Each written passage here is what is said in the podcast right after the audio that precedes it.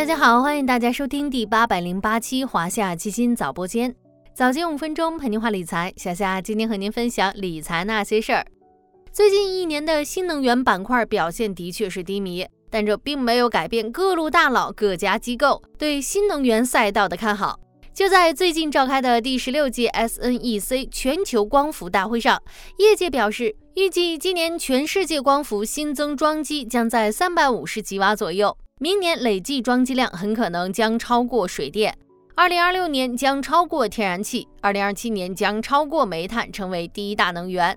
此外，就目前国内光伏产业的发展情况来看，截至今年三月底，国内光伏累计装机量超越水电。成为新能源老大，全国第二大电源。光伏产业究竟有多大能量？为什么能预定未来的全球第一大能源呢？对于很多持有新能源主题基金并耐心坚持的小伙伴来说，这或许是个能够给予他们答案和信心的问题。今天咱们就来聊聊投资中的老朋友——光伏。先复盘一下光伏行业最近一段时间的走势，以中证光伏产业指数代码九三幺幺五幺为例。从二零二二年八月到达阶段高点后一路下跌，到今年的五月二十九日触底，期间跌幅高达百分之三十四点一零。在此期间呢，整个 A 股市场虽然也在下跌，沪深三百指数累计下跌百分之八点五八，但整体幅度是远小于光伏行业的。这段调整过程对于每个持有相关主题基金的小伙伴来说，都是一段难熬的旅程。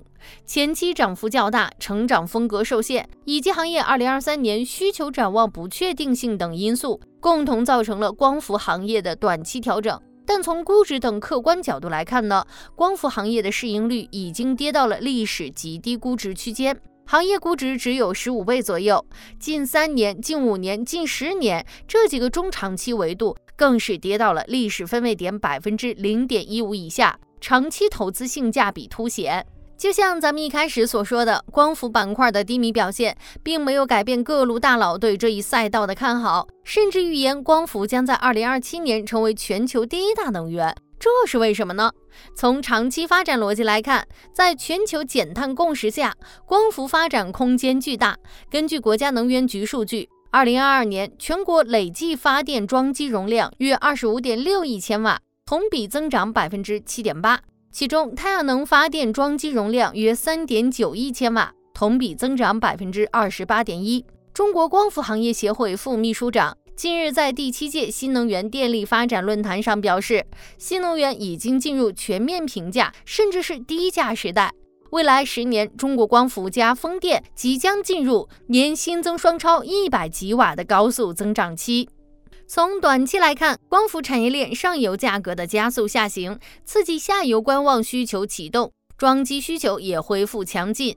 据国家统计局的数据显示。今年一到四月，全国光伏发电新增装机四十八点三一吉瓦，同比增长百分之一百八十六。光伏的需求不止来自国内，作为多项指标连续处于全球第一的光伏大国，全球需求也是拉动我国光伏产业的大头。按人民币计算，今年一到四月，全国光伏累计出口一千二百零六点四一亿元。累计同比增加百分之二十六点六。根据业内判断，随着上游价格逐步回落，国内项目建设有望加速开启。展望二零二三年全年，随着产业链成本下降、新技术突破、集中式起量，全球光伏需求增速有望达到百分之四十。有关光伏行业的投资，咱们在之前的节目中也聊过很多，今天就来聊聊新技术和新趋势。新技术指的主要是 N 型新技术电池片。近来，多家光伏公司发布单晶炉新品。二零二三年 SNEC 展会上，N 型组件也是备受关注啊。随着 N 型新技术电池片经济性显现，电池片出货结构中 N 型占比有望持续提升，有望在迭代窗口期享受更高溢价。新趋势指的则是能源 AI。有人说，能源转型变革的上半场主要是能源系统电气化，下半场是电力系统低碳化与数字化、智能化、去中心化同频共振。一个典型代表就是从电动车向智能汽车的转变。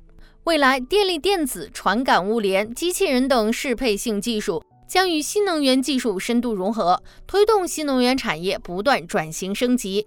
如果大家手中正持有光伏主题基金，请再多一点耐心和坚持，或许曙光就在眼前。如果您还在场外，并且对光伏板块感兴趣、有信心，也可以通过华夏中证光伏产业指数发起式 A 类代码零幺二八八五，C 类代码零幺二八八六等产品来布局。